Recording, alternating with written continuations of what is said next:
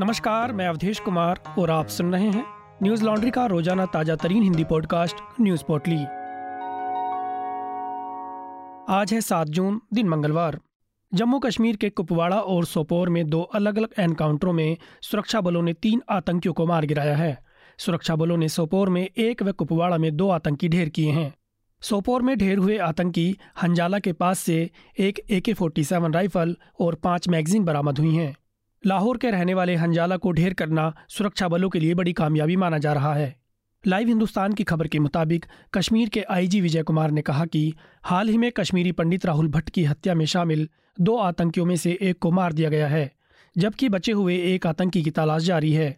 इसके अलावा आमरीन भट्ट के दोनों हत्यारों को भी मारा जा चुका है। उन्होंने आगे कहा कि बैंक मैनेजर विजय कुमार की हत्या करने वाले आतंकियों की भी पहचान कर ली गई है। उनकी जल्दी ही या तो गिरफ्तारी होगी या फिर एनकाउंटर कर दिया जाएगा। पुलिस अधिकारी ने मुठभेड़ की जानकारी देते हुए कहा कि हमें कुपवाड़ा के चकतारा कंडी इलाके में आतंकियों के होने की खबर मिली थी। इसके बाद हमने सर्च ऑपरेशन शुरू किया। सर्च ऑपरेशन के दौरान आतंकियों ने सुरक्षा बलों पर हमला कर दिया और दोनों ओर से फायरिंग शुरू हो गई। इसमें दो आतंकियों को मार गिराया गया। यह दोनों ही आतंकी लश्कर ए तैयबा से जुड़े थे। इनमें से एक तुफेल नाम का आतंकी पाकिस्तान का रहने वाला है। बता देंगे जम्मू कश्मीर में बीते कुछ समय से टारगेट किलिंग्स बहुत बढ़ गई हैं। स्थानीय हिंदुओं और प्रवासी मजदूरों को आतंकवादी चुन चुनकर निशाना बना रहे हैं। इस साल आतंकवादी अब तक सत्रह लोगों की हत्या कर चुके हैं। पिछले सप्ताह ही राजस्थान के रहने वाले बैंक मैनेजर विजय कुमार की हत्या कर दी गई थी। पिछले एक महीने में ऐसी चार हत्याएँ हो चुकी हैं। बीते गुरुवार को आतंकियों ने विजय कुमार नाम के बैंक मैनेजर की एक क्षेत्रीय देहाती बैंक में घुसकर हत्या कर दी थी। वारदात को अंजाम देने के बाद हत्यारे वहाँ से फरार हो गए। घायल मैनेजर को गंभीर हालत में अस्पताल ले जाया गया, जहाँ उन्होंने दम तोड़ दिया था। विजय राजस्थान में हनुमानगढ़ के रहने वाले थे। जम्मू कश्मीर में आए दिन हो रही कश्मीरी पंडितों की हत्याओं के खिलाफ लोग प्रदर्शन भी कर रहे हैं। वहीं कश्मीर में सरकारी नौकरी करने वाले कश्मीरी पंडितों ने सामूहिक इस्तीफा देना शुरू कर दिया है। इनका आरोप है कि सरकार उन्हें सुरक्षा नहीं दे पा रही, जिस कारण आए दिन कश्मीरी पंडितों की हत्या हो रही है। लगातार हो रही इन घटनाओं के चलते कई कश्मीरी हिंदू पलायन भी कर रहे हैं। लोगों को डर है कि अगर वे कश्मीर में रहेंगे तो हो सकता है कि उन्हें भी मार दिया जाए। पैगंबर मोहम्मद पर विवादित टिप्पणी करने वाली भाजपा प्रवक्ता नुपुर शर्मा को जान से मारने की लगातार धमकियाँ मिल रही हैं, जिसके चलते दिल्ली पुलिस ने उन्हें और उनके परिवार को सुरक्षा मुहैया कराई है। नुपुर को अपनी टिप्पणी के चलते काफ़ी आलोचना का सामना भी करना पड़ रहा है। इसके बाद भाजपा ने उन्हें छह साल के लिए पार्टी से निलंबित कर दिया है। दिल्ली पुलिस के एक अधिकारी ने कहा कि नुपुर शर्मा को धमकियाँ मिल रही हैं और उनकी टिप्पणियों को लेकर उन्हें परेशान किया जा रहा है, जिसके बाद उन्हें एवं उनके परिवार को सुरक्षा मुहैया कराई गई है।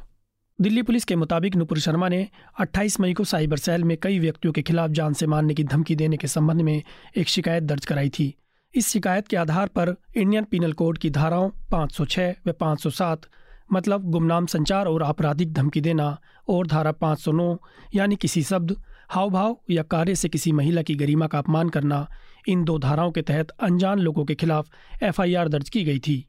वहीं महाराष्ट्र के गृह मंत्री दिलीप वालसे पाटिल ने कहा कि मुंबई में नुपुर शर्मा के खिलाफ मामला दर्ज है। पुलिस जाँच कर ज़रूरी कार्रवाई करेगी।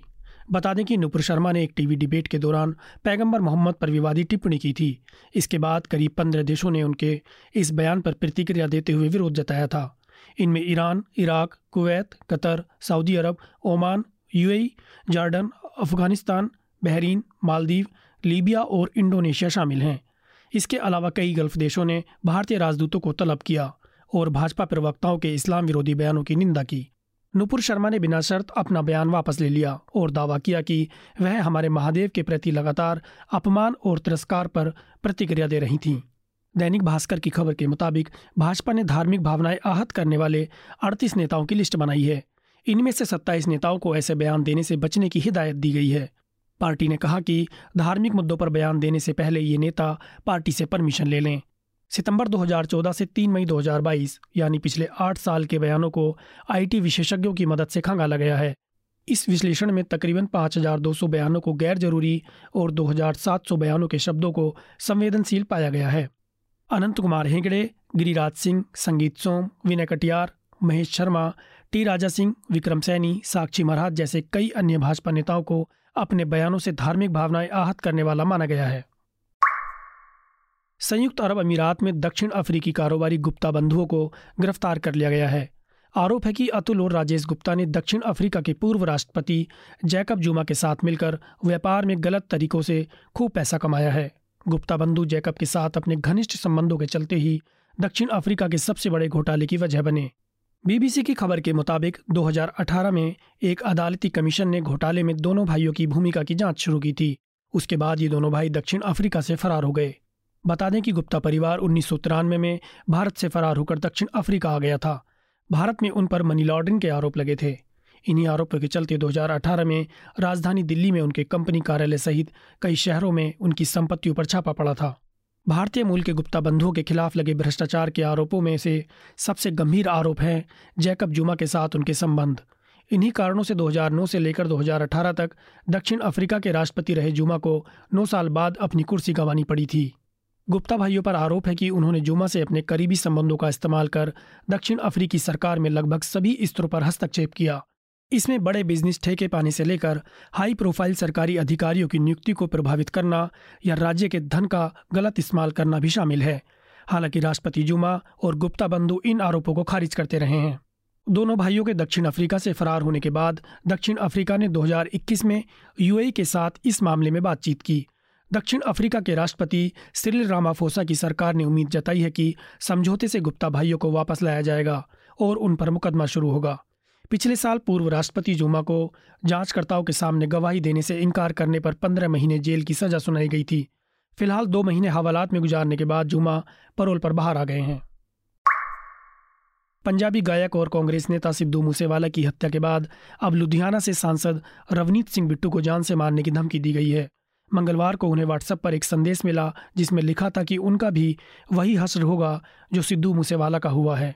पंजाब के पूर्व मुख्यमंत्री बेअंत सिंह के पोते और कांग्रेस सांसद रवनीत सिंह बिट्टू के निजी सुरक्षा कर्मचारियों ने इस धमकी की पुष्टि की है।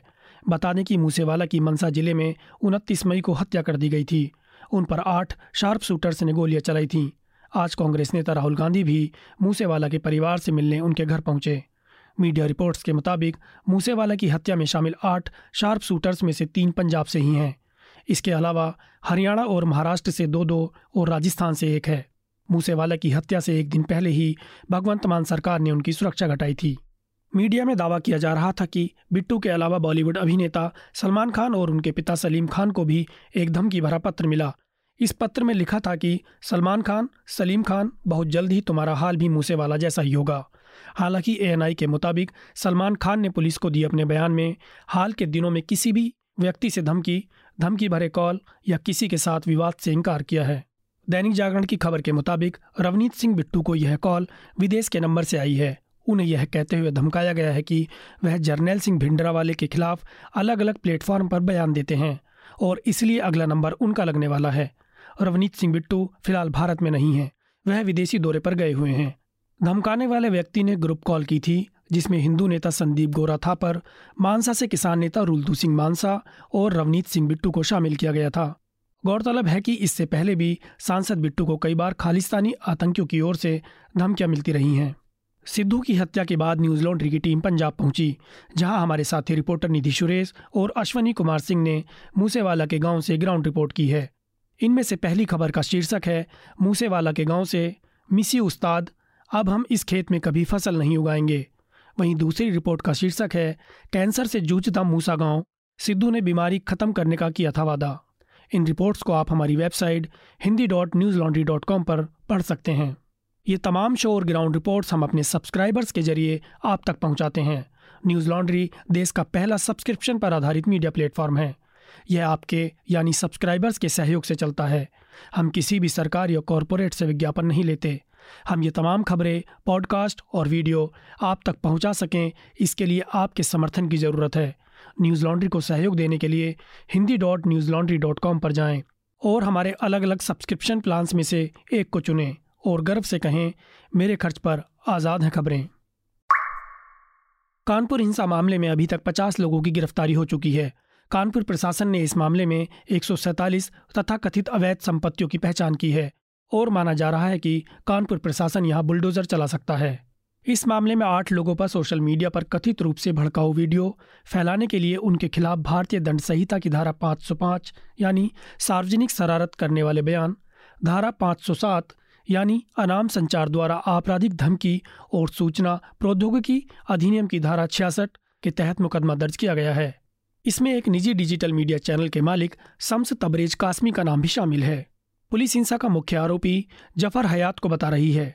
इस मामले में उनकी पत्नी को भी संदिग्ध आरोपी बताया गया है। एनडीटीवी की खबर के मुताबिक पुलिस उपायुक्त संजीव त्यागी के नेतृत्व में एसआईटी ने हिंसा की घटना की जाँच शुरू कर दी है। कानून व्यवस्था प्रभार वाले अपर पुलिस आयुक्त आनंद प्रकाश तिवारी ने कहा कि डीसीपी त्यागी ने फोरेंसिक विशेषज्ञों के साथ घटनास्थल का दौरा किया है। इस दौरान वास्तविकता का जायजा भी लिया गया और सबूत इकट्ठा किए गए। उन्होंने कहा कि पुलिस ने कानपुर हिंसा में शामिल 40 प्रमुख संदिग्धों की तस्वीरें प्रभावित क्षेत्रों और उसके आसपास के प्रमुख स्थानों पर लगाई हैं। होर्डिंग्स में एसएचओ बेकनगंज के संपर्क नंबर हैं, ताकि लोग पुलिस को संदिग्धों के बारे में जानकारी दे सकें। इस बीच शहर के काजी अब्दुल कद्दास ने विवादित बयान दिया है और पुलिस पर एक तरफा कार्रवाई का आरोप लगाया है। उन्होंने चेतावनी देते हुए कहा कि यदि इसी तरह से एक्शन लिया गया और बुलडोजर चलाने जैसा कुछ हुआ तो लोग कफन बांधकर मैदान में आएँगे। उन्होंने कहा कि इस मामले में केवल मुसलमानों की ही गलती नहीं है। इन लोगों की सिर्फ़ यह गलती थी कि जुलूस निकाला था और बाज़ार बंद कराया। जुलूस के दौरान उन पर पत्थर फेंके गए थे। मुसलमानों पर पत्थर फेंके जाने का वीडियो भी मौजूद है। अगर यही होना है तो हम कफन बाँध कर मरने के लिए निकल पड़ेंगे। इस मामले में अब तक जिन लोगों को गिरफ़्तार किया गया है, उनमें से नब्बे से पिचानवे फ़ीसदी मुसलमान हैं। इस बीच यूपी के डीजीपी प्रशांत कुमार ने कहा कि पुलिस इस बारे में जल्दी ही नया पोस्टर जारी करेगी। इसमें कुछ और आरोपियों की तस्वीरें होंगी। जो मामले में दोषी हैं, उन पर तत्काल कार्रवाई की जाएगी। उन्होंने आगे कहा कि पुलिस के ऊपर पथराव करने वाले लोगों पर भी एक्शन लिया जाएगा और किसी भी निर्दोष पर कार्रवाई नहीं होगी।